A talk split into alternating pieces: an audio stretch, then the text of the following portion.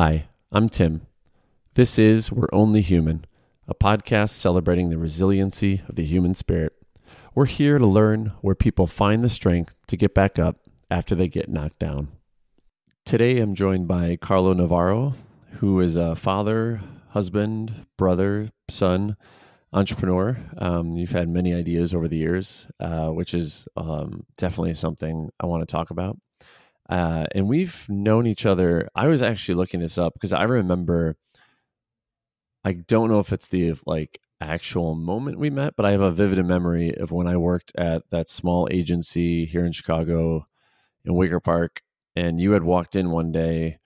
Um, I think you were you were evaluating the agency in terms of like hiring them to build a website for your idea, Indie Collision. Do you remember that? Yes, I do. That's yes, I do very clearly so that I I actually looked because I was really curious about how long ago this was because I know we've known each other for a long time now. It was early 2009, so it was over a decade ago. wow, right? That, that's that's a long time ago. it is a long time ago, and and it, you know this stuck with me because I remember your your idea indie collision. Um, this is where kind of you know when I think about you and all the the um ideas you've had over the years and, and the things you pursued, this is where I kind of entered in. Um, I don't know if you had done anything before that, but I remember you came in and you were talking about Indie Collision. Um, and if I recall, Indie Collision was a website where independent musicians could basically distribute their music, right? Yeah, yeah. So I was I was doing music at the time in my you know kind of career. I've always had a passion for music, and I, I was going out and playing. And I, the idea for this website and this sort of startup, I guess, at the time was I had a I had a really hard time finding my audience, and I knew I had people out there that could like my music, and so I wanted to sort of bring technology into discovering my fans.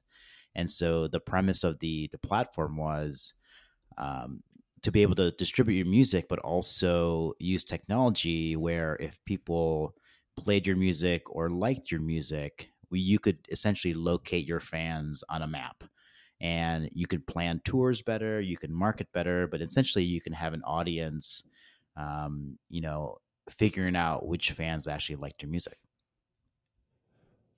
I remember this. I remember the map now. So this was so I have five different um, companies, ideas, projects that I know you've you've worked on over the years. What Indie Collision, like I said, was the first that I remember when when you kind of you know we entered each other's lives. What um, w- why is Indie Collision no longer around today? Yeah, so uh, you said it was 2009. Was that we? I think you said it was. Yeah, so early 2009. Was yeah. Uh, so I think it's one of those things where great idea, I didn't really have a team behind me to kind of execute the idea. Um, a lot of it was timing too. I think this was sort of in the early stages, if not before iPhone and apps.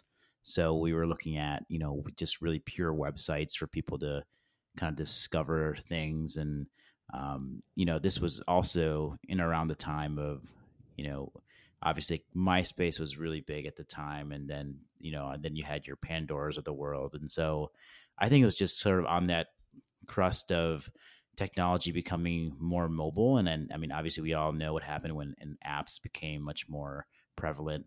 A lot of it just has to do with execution. I think I didn't have, I was really young in, in sort of the idea of how to build something. I had no idea. That's why I was vetting out you know who could build it for me. I didn't have any you know skills in coding, and so I was just navigating through this entire thing really blindly. And so um, I think it was a good idea. I just didn't we didn't I didn't execute, and so I think no longer around. I, I feel like it's still a viable opportunity, but I think you know some of those things you have to learn how to let go um, after giving it a shot for a while. I uh, I like to take notes when I'm doing doing these episodes and I, am writing down here learn how to let go because I feel like that's going to be important um, for anyone. Um, as I mentioned, we we met when you you walked into the agency um, to you know possibly become a client. So you are a musician at the time. well, you're still a musician, um, but you were pursuing music and um, trying to find your audience. What did it take for you to go from I'm a musician, I want to do this and find my audience to actually walking into that agency and kind of you know putting your i guess money where your mouth is so to speak but actually trying to solve that problem for yourself? Like what did it take for you to actually make that transition? Yeah i mean when you're when you're a musician trying to make it and you're playing you know as much as you can and you do it for the art you do it for um, the creativity the writing uh, and and it's it can take you so far and i think it takes you to a, a place where you have to make the decision if you want to make this something that's viable meaning viable meaning make money and i think a lot of musicians and artists don't want to mix those two together. They're like well i'm an artist and i shouldn't have to you know think about making money but when it when you know you hit that sort of crossroad you're like well i have to make money if I want to keep surviving doing what I love to do. And so, you know, as you kind of go through the the phases of being a, being a musician and you're you're playing, but then you're also trying to sell your music. You're at that time, you know, selling your CDs and you're trying to put your stuff on iTunes finally and make some money that way and hopefully go on tour. You have to sort of figure out, well, how am I going to do this? And I don't think a lot of, for me, I wasn't given the sort of knowledge that hey you also have not only have to be an artist but you also have to be a business person. And it just came to a frustration point where okay well how do i figure this out? Because i i don't i don't i know i'm not going to get signed to a label or at that time. And um you know you're not going to you know kind of you kind of see the success that you just hear about on you know in on the radio or in the magazine you have to figure it out yourself. And so for me it was like taking it in my own hands. If, if we're going to do this we got to figure it out. And this was just one solution that i i thought that would be really um, useful for myself but maybe for other people who are probably going through the same things. And that's why it, i was really encouraged to like actually put this into action. So then after Indie Collision, um, gosh, it was about probably about a year after that um, when you had you and your wife have your first your first child, uh, your oldest now, Gray. Yeah. Um, you know, it wasn't too long after that that that my oldest Noah was born. Um, you then uh, your wife and yourself launch. I, I, don't remember the exact timing, but I, I'm assuming it was inspired by your uh, by Gray, uh, you launched Kicksprout, which was uh, yeah. an idea you had around, if I remember correctly, it was around connecting parents through like local events to yeah. just learn more. Yeah, so it, it, was it was initially started. Um, you're right. We was we had our daughter Gray, and um, she had um, she had multiple like allergies and just a lot of things going on where she couldn't have. I mean, I mean, her allergies were like peanuts, tree nuts, sesame, dairy, soy. I mean, it, the list went on and on. And so we this was our first first child, and so we were sort of navigating not just parenthood for the first time, um, you know, being parents of a young a little baby, but also um, having to deal with a lot of different, you know, kind of bumps in the road to figure out this life. And so we thought that you know at this time there has to be people asking the same questions you know whether they're general questions around um, you know how to raise your your first baby and and sleeping and eating to much deeper questions like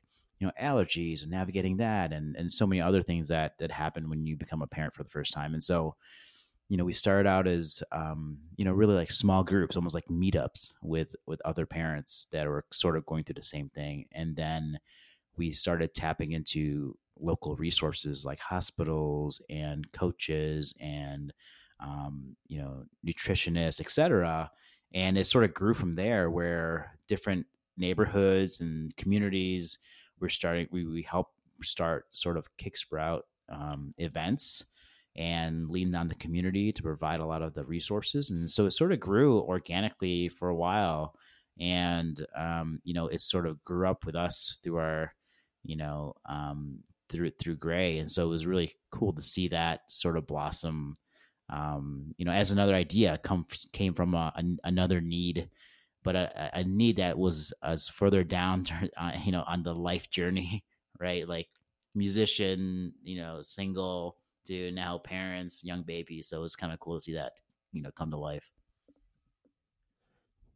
Yeah, I you mentioned um, Gray and the food allergies, and you know I can relate. My daughter Molly having similar food allergies. Um, the peanut is the worst. Um, when how early did you find out that Gray had those allergies? Was it like within the first year of her being born, or was it later I, on? Yeah, I think it was within the first year. So I think after a while, we were started to notice, you know, like her getting really, you know, um, you know, kind of red or sort of fussy. And I mean, I think you just sort of know like something must be, she's starting to react to some things. I think we knew when she couldn't have, um, uh, like traditional formula. It had to be very specific, like non dairy. And so at that point, we knew that something was kind of triggering it. And a lot of it was just kind of food related. Um, and so we had gone through you know the testing with allergists and yeah she like triggered for like a, a laundry list of things. So it really it really changed the way uh, we cooked and the way we approach food and uh, and just being a lot more researched on what goes into our food and what we put into our bodies. And so that sort of was kind of the beginning of that journey too is like being a lot more aware and, and knowledgeable around um, simple things like like our food did that just like rock your world um, when you found out about like the food allergies? I mean, you're you're a new parent. You're just getting used to everything. Um, like I kind of only half jokingly say, like we're just making this up as we go along. Um, did I mean? And those are those are life threatening allergies too. Like, did that just kind of like stop you in your tracks? Yeah, I mean, you know, Gray is this like this amazing, you know, girl now. But you know, when she was born, we actually she spent a few days in the NICU. Uh, she had some sort of they they noticed she had some sort of like heart murmur or whatever, and so she spent a few days in there, and that was already really trying for us for the first time and figuring out what that what that meant and staying in the hospital with her, and so that whole sort of emotional journey was, eh, you know, in of itself, but you know, as we kind of continue to, you know, you know, um, you know, brought her home, and then she was having these allergies, and it's it's sort of rocked our world in where, and and you know, you're sort of you're given this idea that um, you know, come home with the baby and the parenting, and it's all kind of like, you know, postcard life and all that stuff, but then it just gets really real. And not only do you have to figure out what parenting is, which you're absolutely right, you're just kind of like figuring out as you go because you really don't know. And um, putting the layer of okay well she can't eat this and that and all these other things and she gets older figuring out how to cook differently it's like not even cooking with like simple things like oh, let me put butter in the pan. Well i can't use butter in the pan because she has a dairy allergy so what ingredients can we cook with? What what foods can we eat? And so uh, you know everything was really made with um, things she couldn't eat so it was just it was a lot of research, a lot of just education. Um, but yeah, it was uh it was such a learning experience looking back, but going through it was pretty tough just to figure out just navigating one parenting by itself, but then also like adding more and more layers to everything else. Yeah, I can imagine. The the one big thing I've I've noticed from having a child with food allergies is I now read the ingredients on everything just to, you know, ensure that it's something safe for her. And I've now learned just like how crappy our food in America is. Yeah. Um, oh my gosh. You, yeah. Yeah. I mean, you look at some of these. I mean, corn syrups and everything, soys and everything, um, sugar. Sh- yeah, sugar. it's just like it's been so eye opening in terms of like just even myself now. Like even when I'm not eating with Molly, and I'm, you know, buying something that maybe I'm going to eat or and and just looking at the ingredients. Um, my favorite example now is I'm a big bratwurst person. I love summer grilling brats on the grill, and I love Johnsonville brats. And I recently looked at the ingredients on the back um, of Johnsonville brats, just because, like I said, I'm always checking ingredients now, and there's um, corn syrup. Eh, there's not many ingredients in a Johnsonville brat, but there is corn syrup in there for some reason. And I'm like, right. why is there corn syrup in my brat? I read uh, an article. Um, I think it was in Crain's Chicago Business, and I don't remember the context.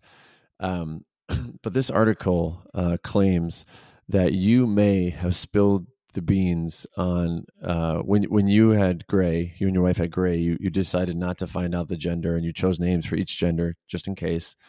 Um, but the article, uh, if if it's correct, uh, you spilled the beans to your parents on the names uh, accidentally, and then um, your your wife might or may or may not have been happy with that. Is this is this accurate? I, I, I think that is accurate. I'm not, I can't recall, or maybe I just forgot. I want to not recall it, but I may have probably.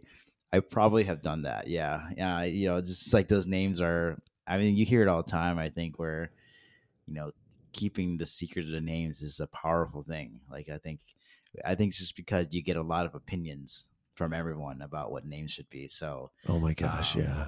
You know, you just never want to do that. It's one of those naive things that I probably did. Um, I probably say I for I don't remember it, but I, I think I do.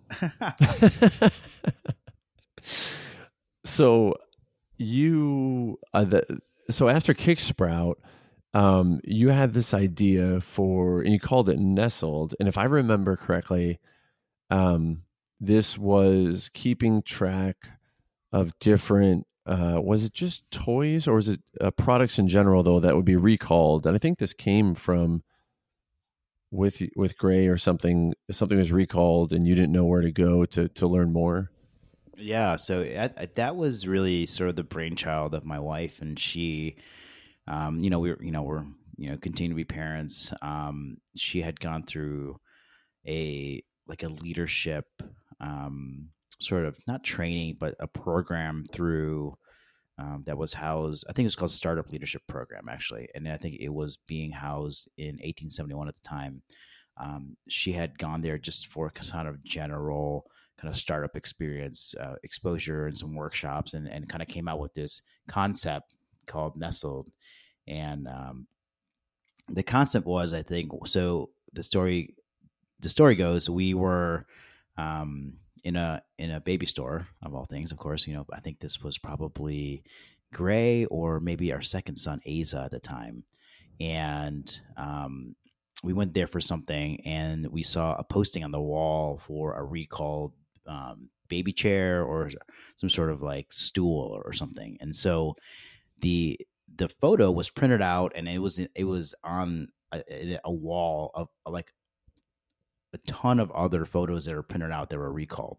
Because the the recalls actually come from our the government it's a government website like a recall database and you can print out every time they announce the recall you can go there and then this store particularly printed out all the recalls. So if parents came in they can see these different products. And so we saw a product that looks similar um, to the one that we have at home but we weren't quite sure if it was the same one you know there's a different make there's different models different you know, I mean, there's so many baby products these days. Like you don't know the different types and features.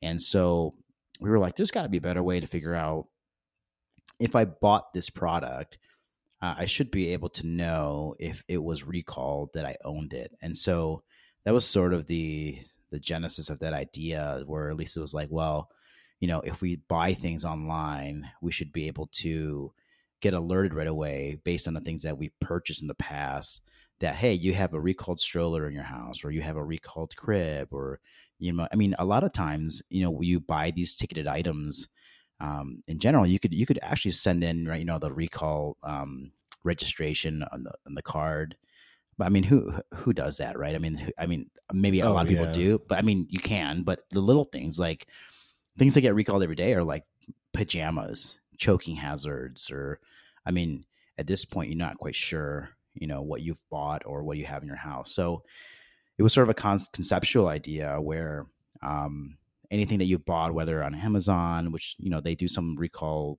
alerts now too um, it was taking the recall database that's open source from the government website and matching it first with say your purchase data into say Amazon or anywhere online, Target, and getting an alert on your phone, just saying, "Hey, something's been recalled that you potentially own.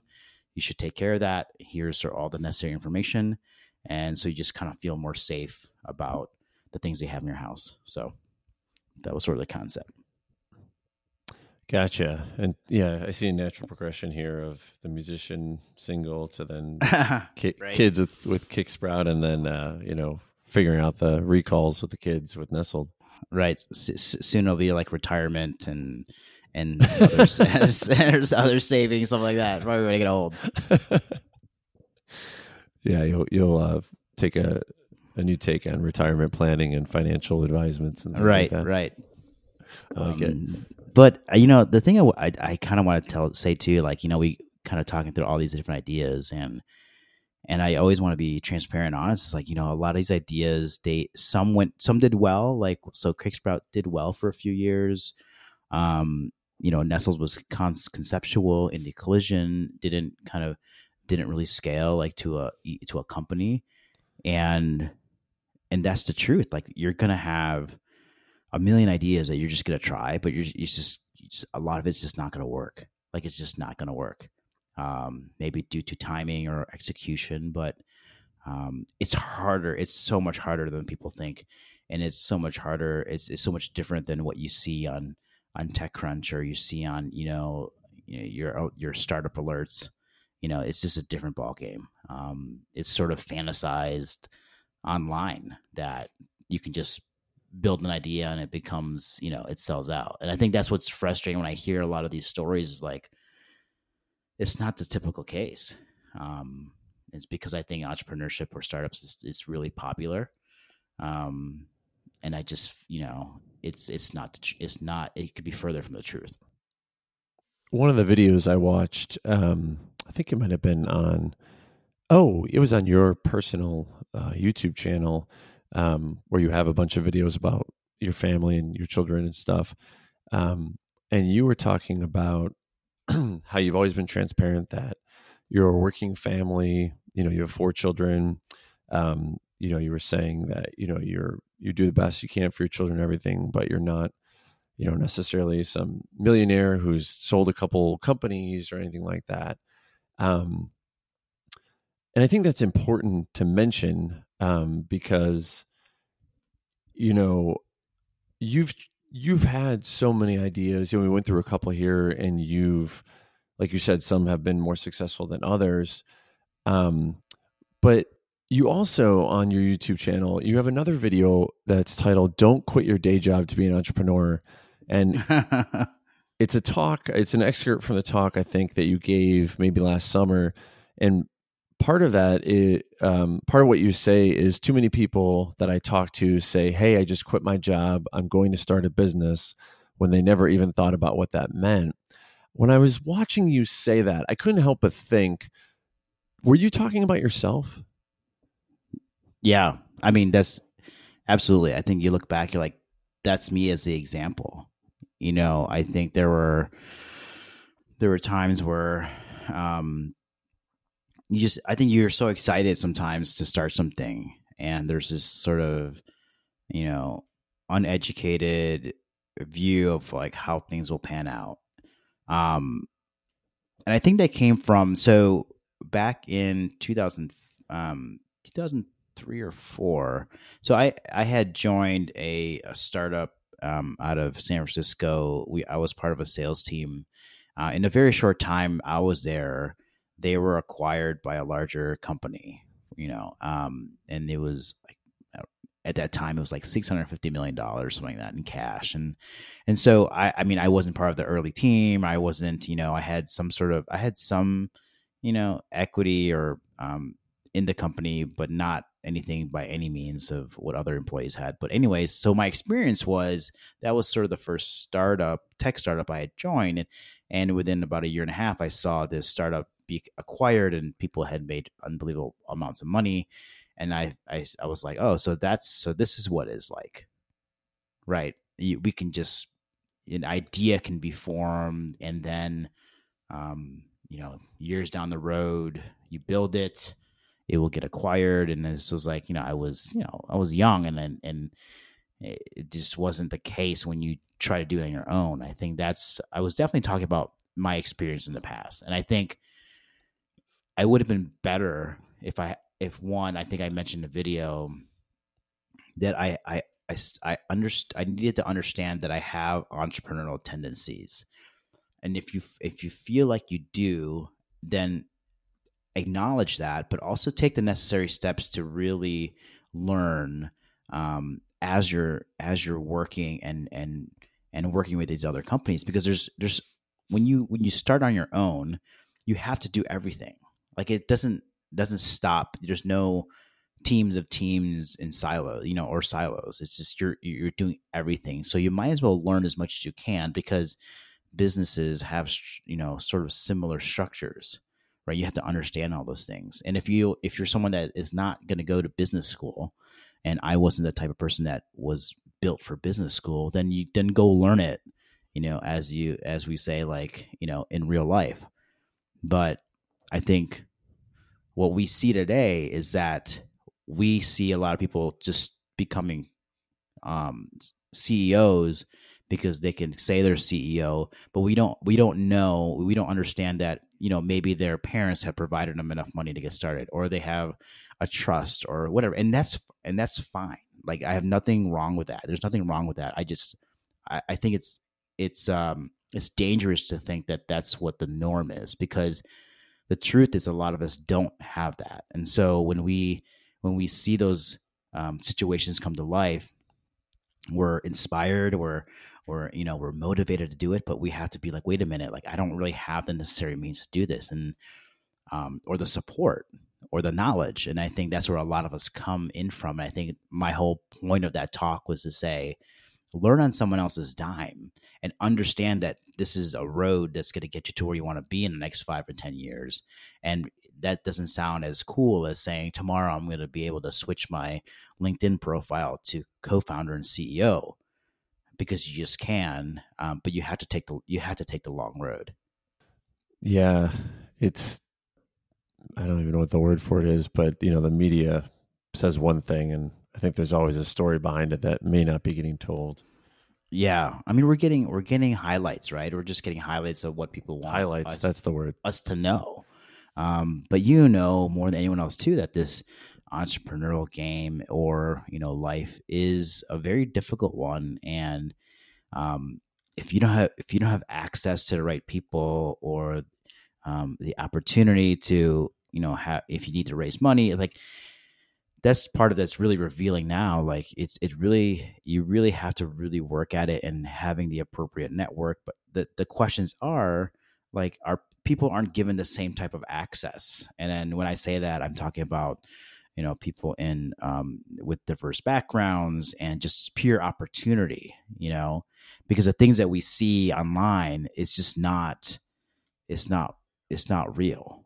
I mean it's real in the sense that you know you look you, you dig a little deeper and you know they were given some people were given money to start their own company right out of college or like their whole college career was paid for or they you know it's it's just we don't have enough context i guess what i'm trying to say um, when we make our decisions on what we want to do as as people who want to start things.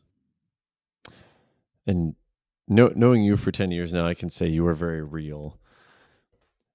And I, you mentioned a little bit ago, and I remember this now, and I I didn't when I was kind of thinking about preparing for this interview, I, I neglected to remember this detail, but you mentioned that when you first had Gray, the first couple days she was in the NICU, um, I remember that now, you know, hearing about it afterward.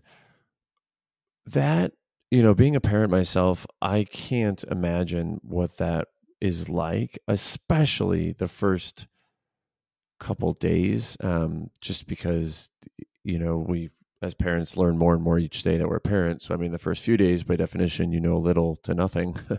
um, where did you find the strength those days to just know that it was going to be okay.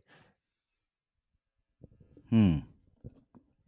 You know, I think um, this goes back a long time. Um, this goes back to where I first came to Chicago, and um, you know, my faith really became a part of my life. Where, um, you know, I really felt felt like um, I sort of found sort of that strength through my faith in in God, and I had found that through a really crazy journey, right? Like through college and just really searching for, you know, a lot, you know, what people call purpose and sort of what their kind of meaning is for their life. And, um, you know, I, I'm not saying that it's an easy road, but, um, you know, through that time, I was able to kind of find a lot of strength and a lot of just like, you know, confidence in that um, my life was really uh, it's something that is is that has a lot of meaning to it, and and leaning on, you know, leading on sort of my faith through a lot of difficult situations, and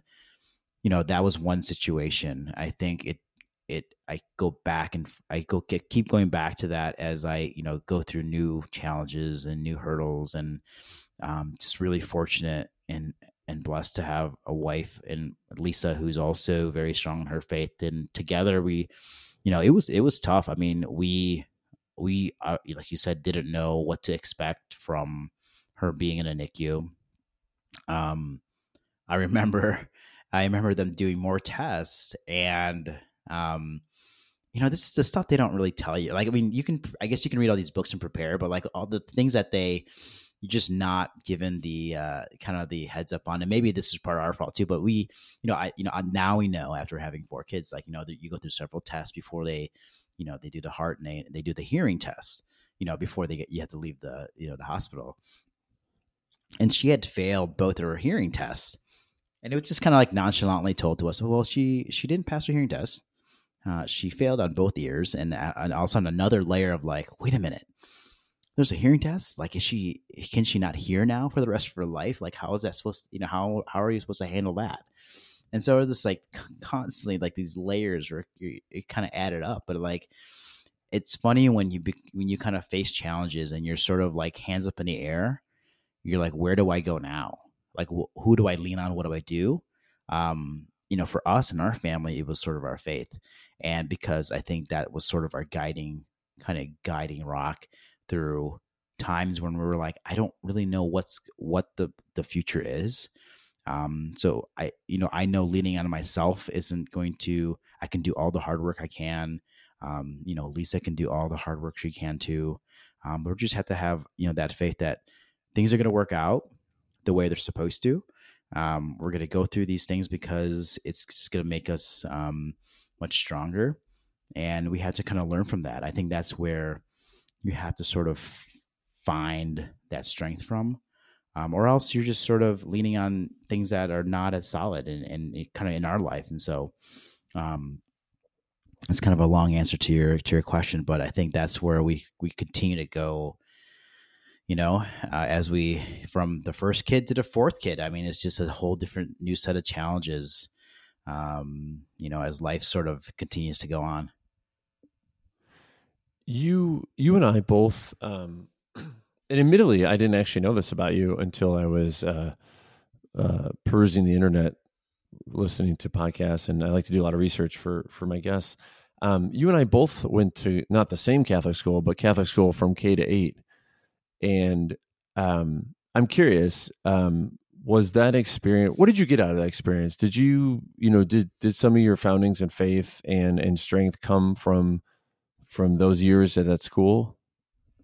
Yeah, I mean, absolutely. I think that was sort of the the the beginning of the introduction to sort of um, my faith and sort of my relationship with with with my faith. And so, um, it, I mean, I was I was born, you know, in a Catholic family. My my parents are still very strong Catholics, um, and so um, they continue to, to, to practice that. And um, you know, it was definitely a um, a, a great foundation to kind of set the stage for where I continue to grow. And so where where I really end up growing in my own life, um, was I had kind of moved away from that in college and sort of did my own thing and and you know uh, typical like had a lot of fun, too much fun, probably too much drinking, and like you know just kind of like let that sort of fly. Um, and it was wasn't until my senior year in college was when I sort of had this sort of moment where I felt like um, it was one of those hands up in the air moment. You know, I think things were just sort of I wasn't finding like a. I think I, I was just ending a relationship. I was uh, looking for work. Uh, I was going to graduate.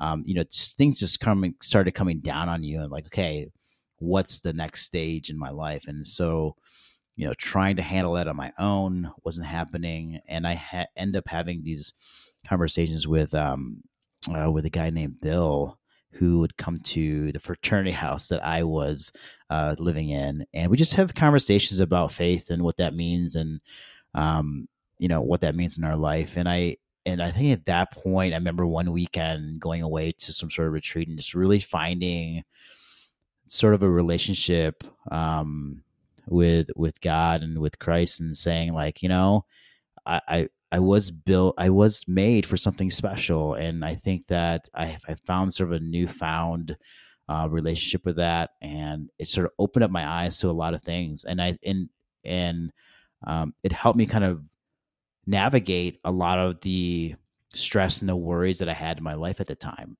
um, and that's when uh, I ended up graduating. And uh, moved away to Chicago, which I haven't. I've been here ever since and I actually met Lisa at the at the same church that I started going to um, in Chicago. It was a non-denominational church here in Chicago, and so yeah, we we actually met uh, at church, which was pretty amazing, and then became friends and and end up uh, getting married, and now here with four kids, and so. Um, but yeah, you know, looking back to answer your question, that definitely was that really great foundation for me.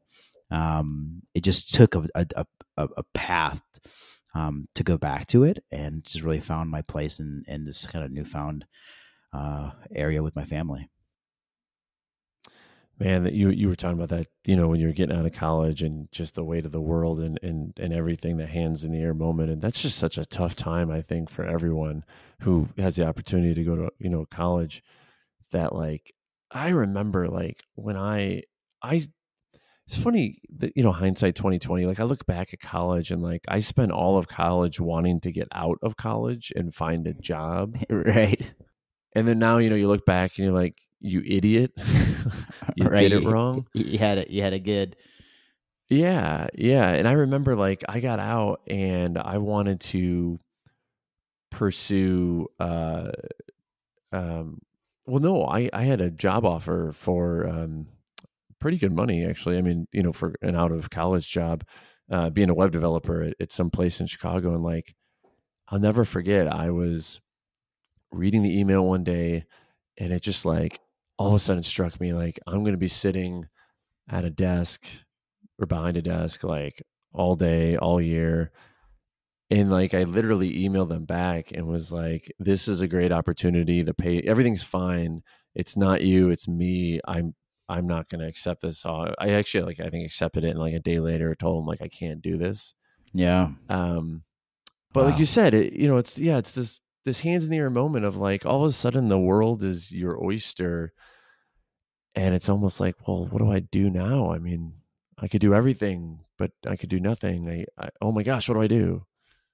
Yeah, I mean there's so many there's so much pressure. I think not just from yourself, but from the world around you and society and even you know your expectations of your friends and your family i think we don't take into account how much pressure that people are putting um, on you and i think you know one of the things that i remember giving a talk on to to college students is that you just really making sure you you know what you want to do and to kind of this is a time to really tackle those things that you want to accomplish in your life or, or dream of the things that you really want to you want to accomplish. And it sounds like you know motivational instagram you know but it's it's really is true. Like i think we we put too much pressure on ourselves because the pressure from everyone else is just building. And i can say that um, as someone who knows you know especially from my background, um, you know, there are a lot of people in my sort of background and, you know, in the kind of Asian and Filipino background is like, there's a lot of expectation sometimes from your friends and family of what you should do or what you should become. Um, a lot of it's coming from really good intentions because they love you and they want you to do well. But sometimes it's not, it's not the things that you want to do. And it's not the things that you want to become. Because at the end of the day, like you have to just, you know, be honest with yourself and say, is this what really I want to do with my life? And there's no better there's no better better place to to really start figuring it out when you're you know when you're younger, you know, and you don't have sort of these sort of feelings when you're further down the road and maybe have kids and, and a lot of other more more pressures and more layers of responsibility than you can ever have. Uh, I think that's where this like you said this, is the college time if you're able to do it or even when you're in high school now to really like understand what you want and have that really um, that have that self-awareness to understand what it, it's truly is you know important to you and not important to everyone else. I love what you said about you know your advice to college students was like determine who you are understand your self-awareness and who you are as a person and that will help you when those pressures come from your friends, your family, and external external pressures. Was college the time where you like kind of found who you were, or was it after college or before college? Yeah, I mean, I think I. So I was a I was I was a guy that switched my major, you know, several times, and originally was you know, I actually originally I didn't even know what I wanted to do, and I found a lot of um, you know, passion and obviously music at the time. And then I was still really involved in art and I wanted, I, I loved art. I loved creating art. Um, was kind of really tapped that creativity piece to it. Um, and then I had sort of the really, when, you know, when technology came around, you know, you know, messing around with computers back in the day, and then all you just kind of like you, you have these little pockets of things you you like to do and you're passionate about. I just don't think I ever really like I don't think I ever put those things together and sat back and said, okay, so I, I, I like, I really love what I'm, what I'm doing here and here and here. And what does that look like from a whole, I step back and look at that. What does that look like? Like, where could I see myself? I, I, I was more concerned about like, well, I love art. Well, I can't be an artist. So let, let me be a graphic designer. Well, let, should I do that? Or I, I really like music. Like, let's, let's just, let's switch careers. Like it, it was such a time of confusion for me. And so, I, you know, I took the five year route. You know, I took a longer time to get out of college. I, I switched majors. I was the art major at the time, graphic design, and I ended up landing on marketing because they kind of was straddled a little bit of uh, a little bit of both. But I wasn't quite sure. It was sort of like, hey, let's do that. That's I think that's a safe route. I can go into advertising or something. And next thing you know, you look back, you're like, okay, you got to decide a major, and you know, there's another pressure. So I have to decide what I want to be and that's pretty heavy, you know. And so, I, I you end up just graduating and in trying to in getting any job you can. I think it's it's just that it's like you see that often, and it's still the case, and which is which is really interesting to me.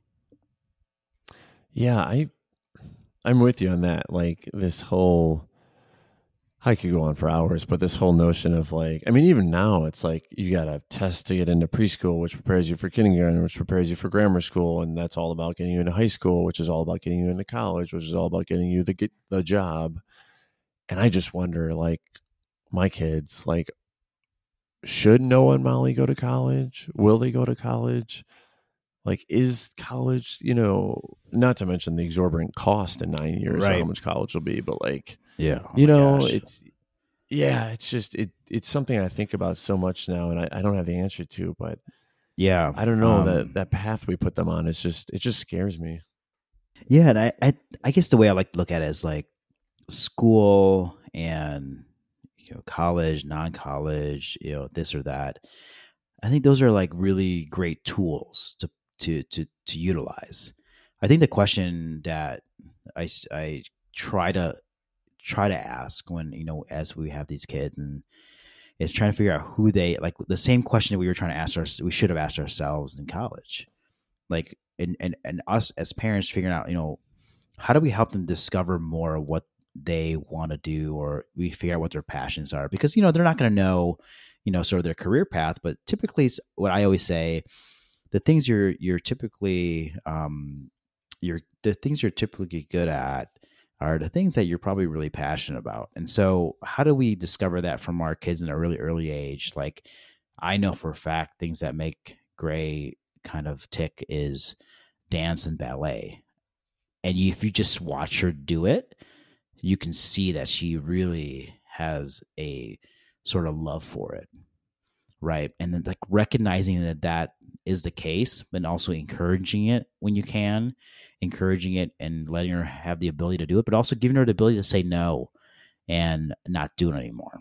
Um, i think there's a whole different we probably go on hours about the different pressures our parents put on their kids um, the same goes for like sports. You know, I want you want them to enjoy and just like find their find their moments of what they feel like they are they love to do. And every kid is extremely different, you know, and every kid you have to parent much differently in approach. And so um, I think that's sort of the questions we need to start asking is like not necessarily what system do we need to put them through, but what um, figuring out and helping them as parents to figure out what they what they want to become. Oh, that's excellent advice. I'm glad we're recording this so we can both listen back and use this for our own kids. Yeah, I just have to make sure that I'm, I'm trying to check off these advice on my, you know, on my own.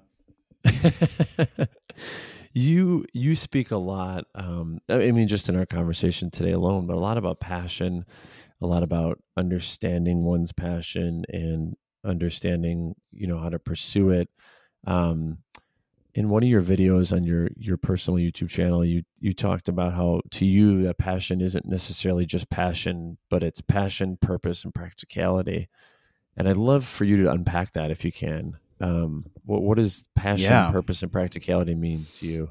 Yeah. Eh, so over the years, it's sort of evolved into sort of three buckets for me, and continuing to um, kind of put these three things together because you know you have your passion. I think we all understand passion like people what you're really um, you know really passionate about. You you love doing these things. You're you can be passionate about sports. You can be passionate about uh, being a sports fan or just being an athlete or any hobby that you love to do music and art. Um, we understand passions but having passions is one thing.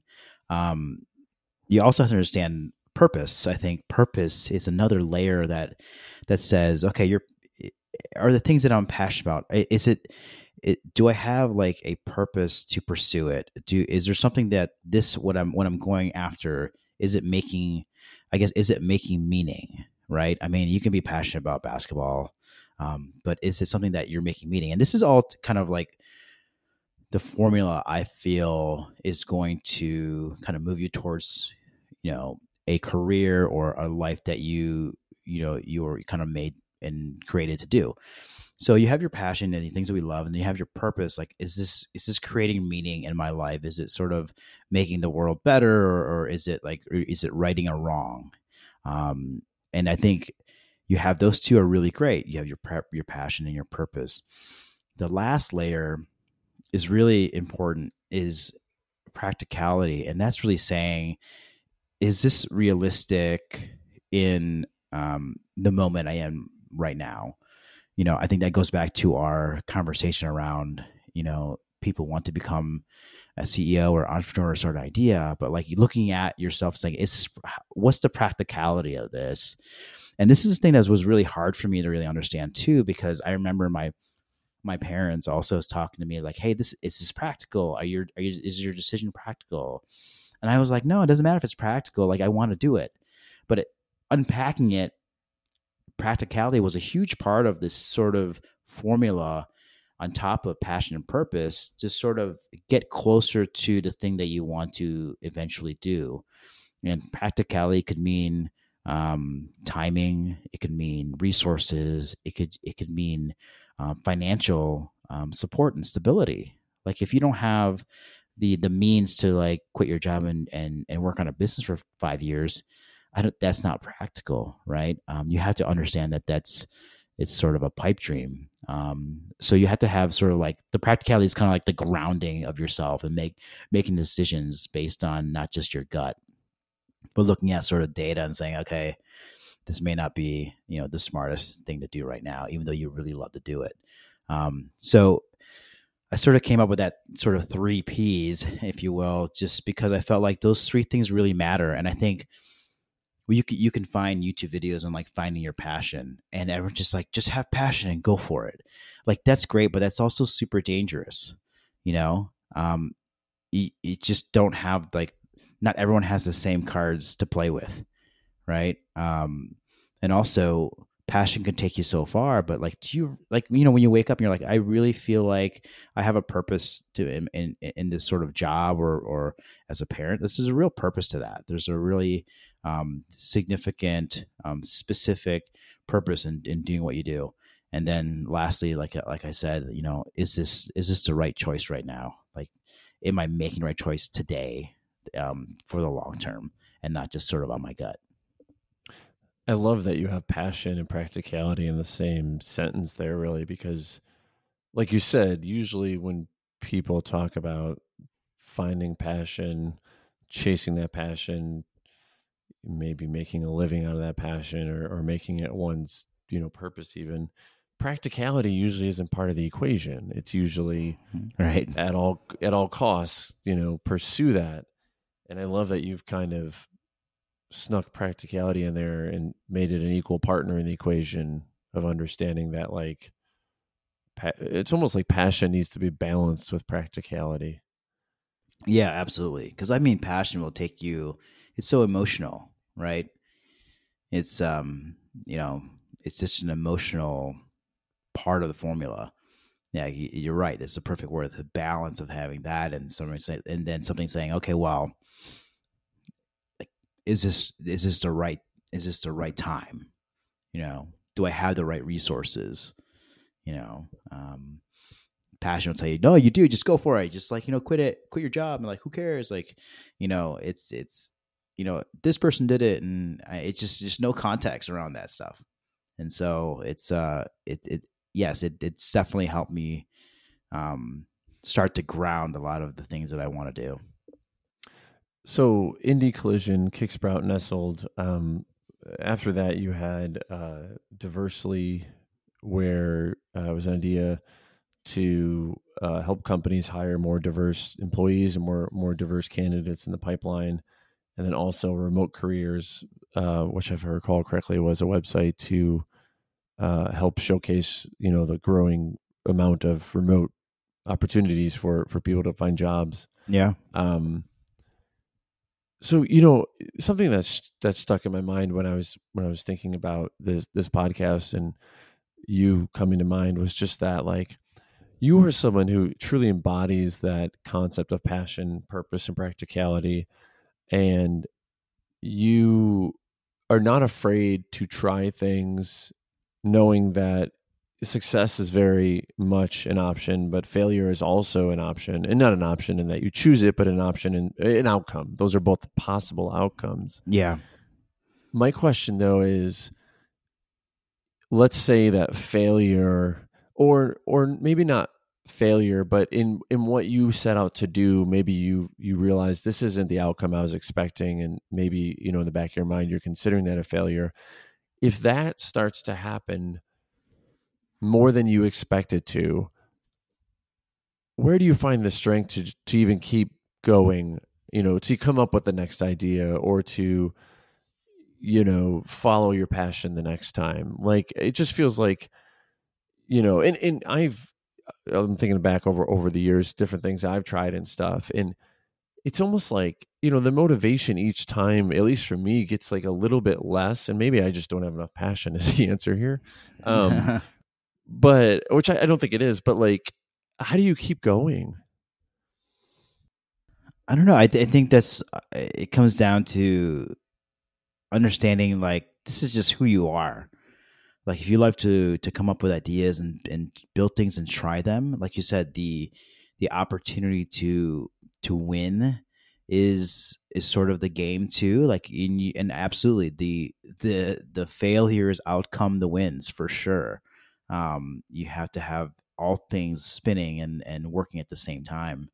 Um, I do want to preface that you know the reason why I was able to kind of build these things um, was really like you know thinking back when I we first started talking and you were you or yourself were you know a developer knew how to build things right i think that was really eye-opening working with you in the beginning is understanding how much it took to actually build out a piece of technology or even a, a website right? And at that time i was like i had no idea. We just kind of you just change this and do that and then um you know it just works. And so I think, man, you really encouraged me back in the day to start to learn on my own. And so I was able to kind of learn, um, you know, very light things from WordPress and trying to be resourceful on different plugins to make things work and sort of quote hack things together. But that sort of learning over the years has helped me um, kind of launch these ideas without much capital. I mean, the capital being time and you know hosting and you know whatever other plugins you need but um, when you kind of are able to arm yourself with education and the right tools and resources, you can do you you can you have the higher probability of building things and hopefully have the higher probability of winning in some of them but but of all things you you with the failures you learn so much more each time. Um and i guess your question is how do you find the strength and motivation to keep going? I think that's i think your life just un when you go through life, it unveils opportunities and it, it unveils um, the opportunity to to attack a problem and to find solutions to that. I think that's was my biggest motivation. Is like there are so many problems that face us in our life and in, this world. Like as people that like to build things, I think that's sort of our calling too to figure out can this be done. Um, if it can't be done, who else can do it? and i think that's what motivates me that and it's not the money motivation it's more like hey we can build something really great here to to to help solve a problem and i think that's where i'm most excited about uh, when it comes down to new ideas and building things and um, and I just always end up at that place, you know, where I have these ideas. But then now that I'm older, you kind of go through your formula of okay, this is a good idea. Has it been done before? Then you throw on your practicality layer on. You're like, ah, this is probably not the right time. Um, and then you kind of move on. You you you like you you just don't marry yourself to these ideas, which is super important. But I think that's where the excite excited excitement and the sort of the newness of being able to build something is what sort of keeps me going. Uh, the first note I wrote down earlier was learn how to let go, and I'm seeing that jump back in right now. Is that you almost have to l- learn how to let go, but but almost be okay with letting go if if that's the practical thing to do. Yeah, and then that's the hardest thing to do. I think people, you you've been there before. It's like you build an idea, and you know you've been close to it for so long. But the hardest thing is say, okay, well, I don't think this, this is not working, right? Or I don't think it has the opportunity to do it, and so you have to make that decision which is super hard because you you put a lot of thought and time into it. Um, but I think that's where you see a lot of even if you're not building something, right? Like even if I think one of the big questions I think when I was learning about entrepreneurship and you know that that point of time where where people are asking you if you're going to raise money, and then one of the questions I think that people ask you if you're raising money or investors will say, you know, yeah, you're founder CEO today. Like, what would it look like if this scaled? Are you? What are your thoughts of um, being able to step down and let someone else run the company. You know, my first reaction before was like, no way, like this is this is what I built. But you know, as you kind of go through, you're like, hey, that's that's part of letting go, understanding that this is probably not my pocket anymore. That I, you know, can make this grow. I obviously that's a great situation when if you're in that, um, but also a very difficult one if, if it's not just letting go of your position, but if you want to, if you have to close doors um, of your company. Absolutely. I want to ask you about um, all these, uh, all the different ideas I have on my list here that that we talked about.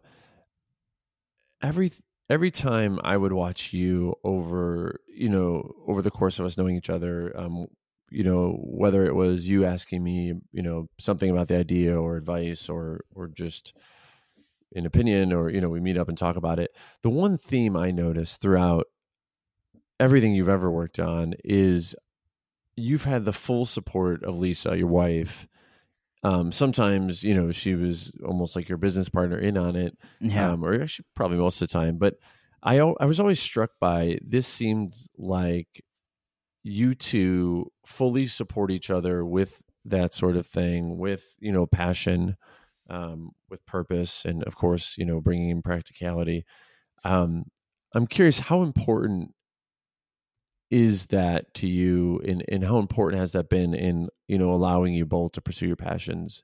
And by it i mean like kind of what appears to be like that full support of each other in those those pursuits.